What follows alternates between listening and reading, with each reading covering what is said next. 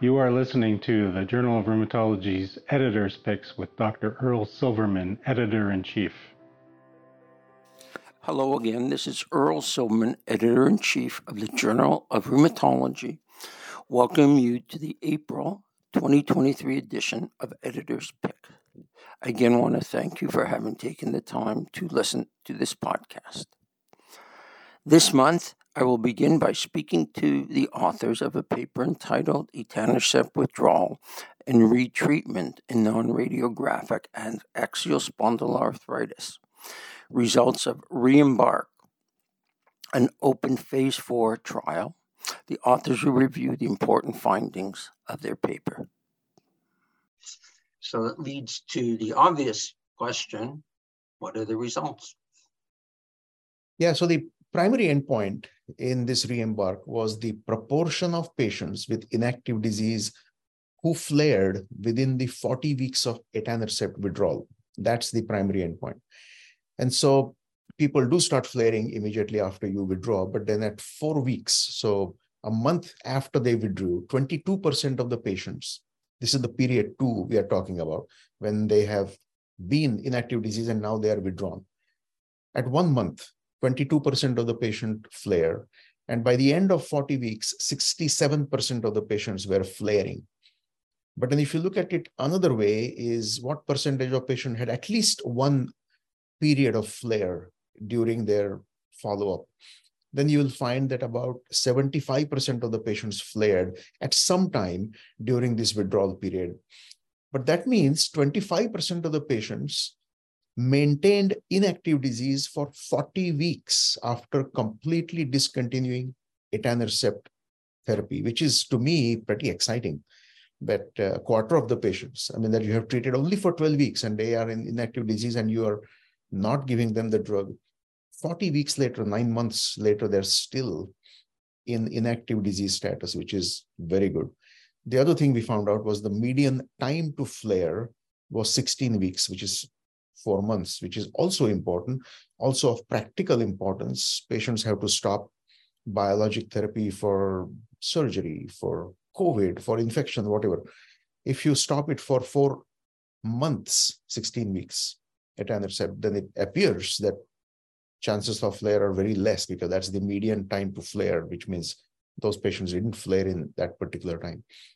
The other thing, another important result, most of the patients, 62% of the patients who were retreated with etanercept after a flare re-achieved the inactive disease. Inactive disease is a very difficult, stringent endpoint. ASDAS of less than 1.3, I mean, I would have gone for ASDAS of less than 2.1. This is very stringent. But still, 62% do regain the that status after retreatment, which is also very good. Uh, and 50% of those who regained that inactive status did so within five weeks.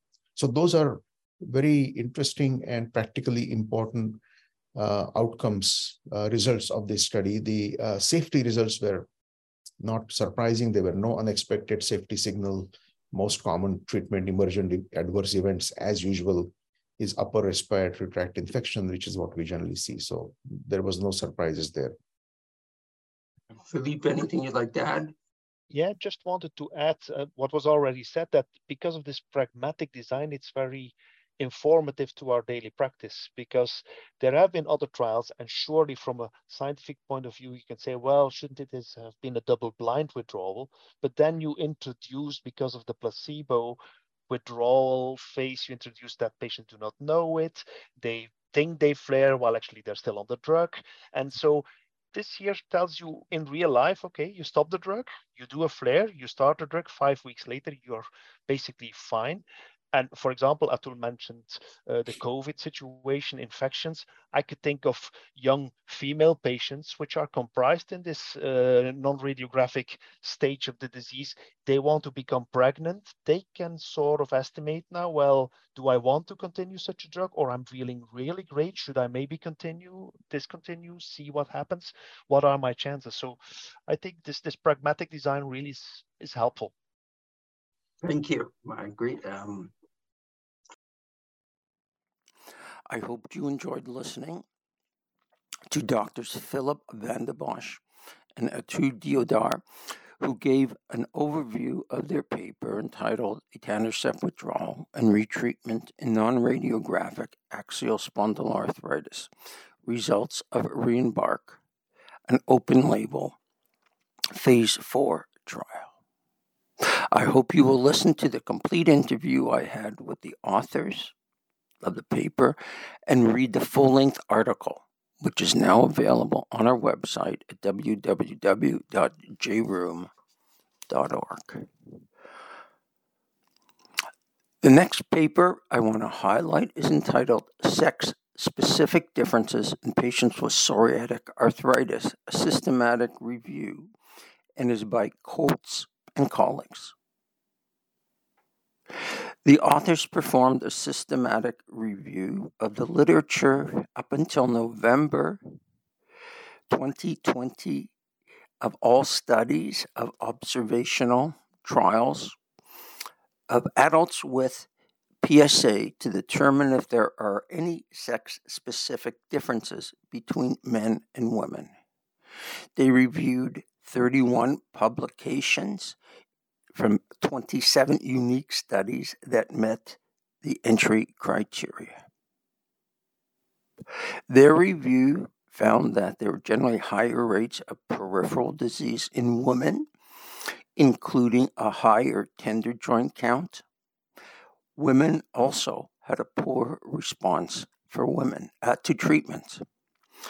In contrast, men tended to have more axial disease and a greater skin burden than women. There were no differences in the dermatology life quality index scores, but across other PROs, including pain and fatigue, women had worse scores. Full details of the analysis of the study, including the type of studies reviewed, prospective versus observational, the differences in the individual PROs, and the quality assessment of the studies. In the discussion section, the authors suggest that although this study does show sex specific differences, they do outline what further studies are still required in this field.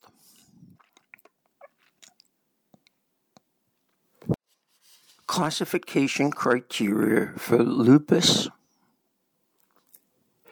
are important and the most accepted criteria until recently was were the 1982 ACR classification criteria, which were later modified. However, since then, new criteria have been proposed. The most recent criteria were developed in collaboration with EULAR and ACR and published in 2019.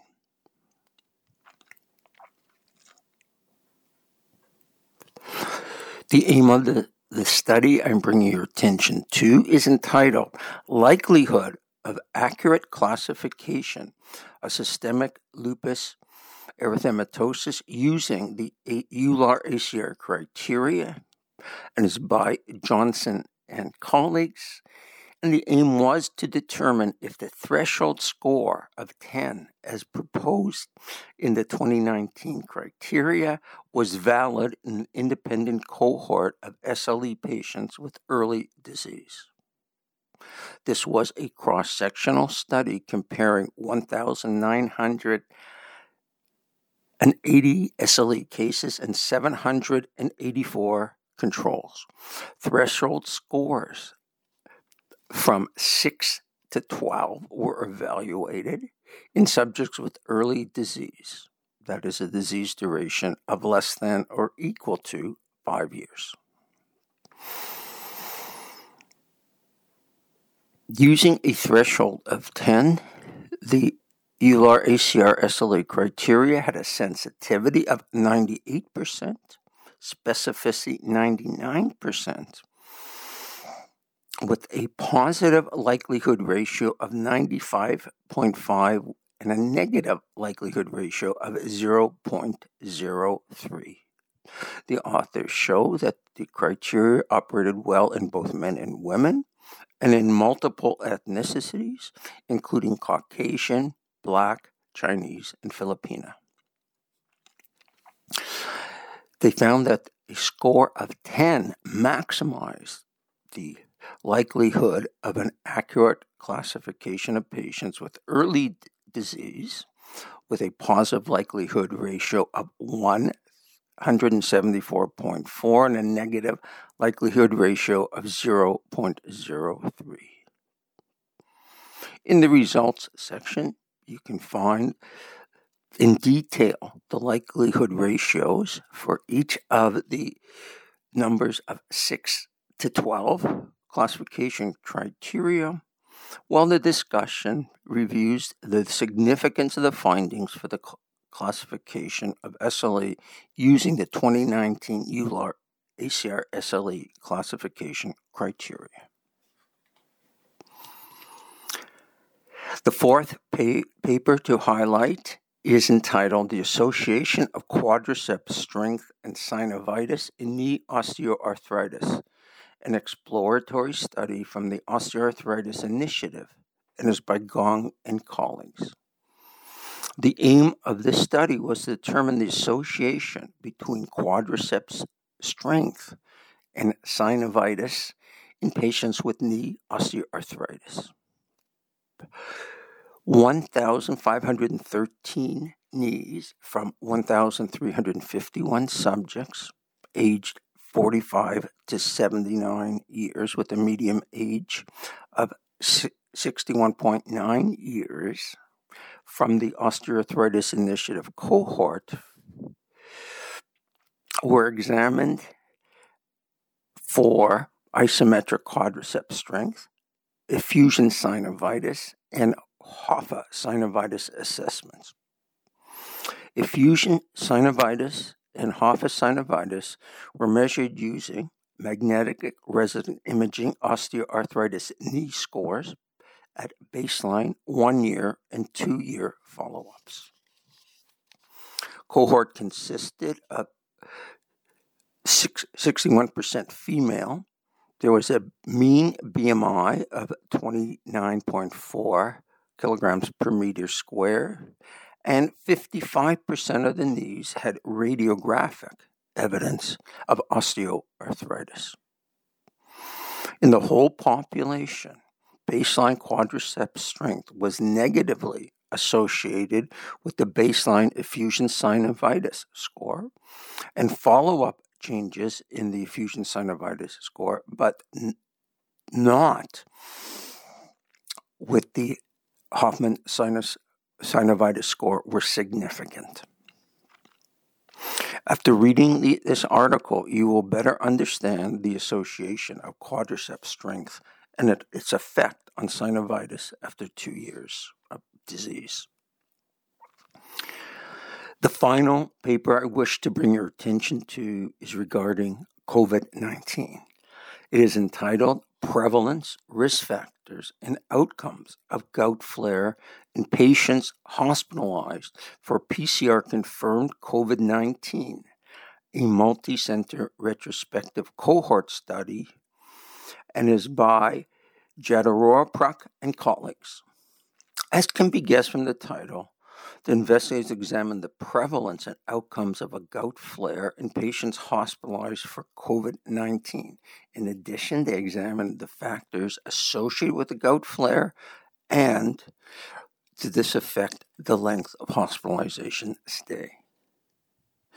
This was a retrospective cohort study of 146 patients with comorbid gout who had PCR confirmed COVID 19 between March 2020 and December 2021. A gout flare occurred in 26 patients, or 18%. They then compared this to 8,551 patients hospitalized for PCR confirmed COVID 19 without comorbid gout who were seen over the same time period. They noted that a gout flare was associated with three additional days of hospitalization. When they compared patients with gout and a flare to patients with gout but no flare, patients who had a flare had higher baseline serum urate levels, a lower prevalence of the use of urate lowering therapy, and or gout flare prophylaxis therapy. In the discussion, the authors compare the rate of gout flare when hospitalized to COVID 19 to the reported flare rate in multiple populations admitted to hospital with comorbid gout for other reasons, and they review the strengths and limitations of their study. The image in rheumatology this month describes a 48 year old woman with a known diagnosis of anti MDA5 antibody positive dermatomyositis who presented to hospital with progressive right cheek swelling and dysphagia and a flare of her skin disease. CT scans of her face and neck showed emphysema, both of the facial area as well as the posterior pharynx, while chest CT showed a pneumomediastinum and, as expected, interstitial lung disease. A diagnosis of subcutaneous and posterior pharyngeal emphysema secondary to pneumomediastinum from her interstitial lung disease was made. The emphysema and pneumomediastinum slowly resolved without specific treatment. This month's Panorama 360 Degrees of Rheumatology is entitled The Development of Online Resources to Support Medical Trainees in Providing Virtual Rheumatology Care and outlines the development of a multimedia platform to deliver rheumatology education for multiple audiences. This is particularly important during times of epidemics when hands on care may be difficult. I want to thank you for listening to this podcast and encourage you to read not only my highlighted articles, but all the articles in the April 2023 edition of the Journal of Rheumatology, either in the print or online edition, which is available at www.jrheum.org. And please watch my interview of the author of the highlighted articles not only of this month, but please of previous months if you have missed them. They are available for viewing both at our website and on YouTube. If you have any comments or questions on either the highlighted articles or any article in the Journal of Rheumatology, please send them to manuscripts at jrheum.com. And please listen next month to the May edition of Editor's Highlights. Please stay well.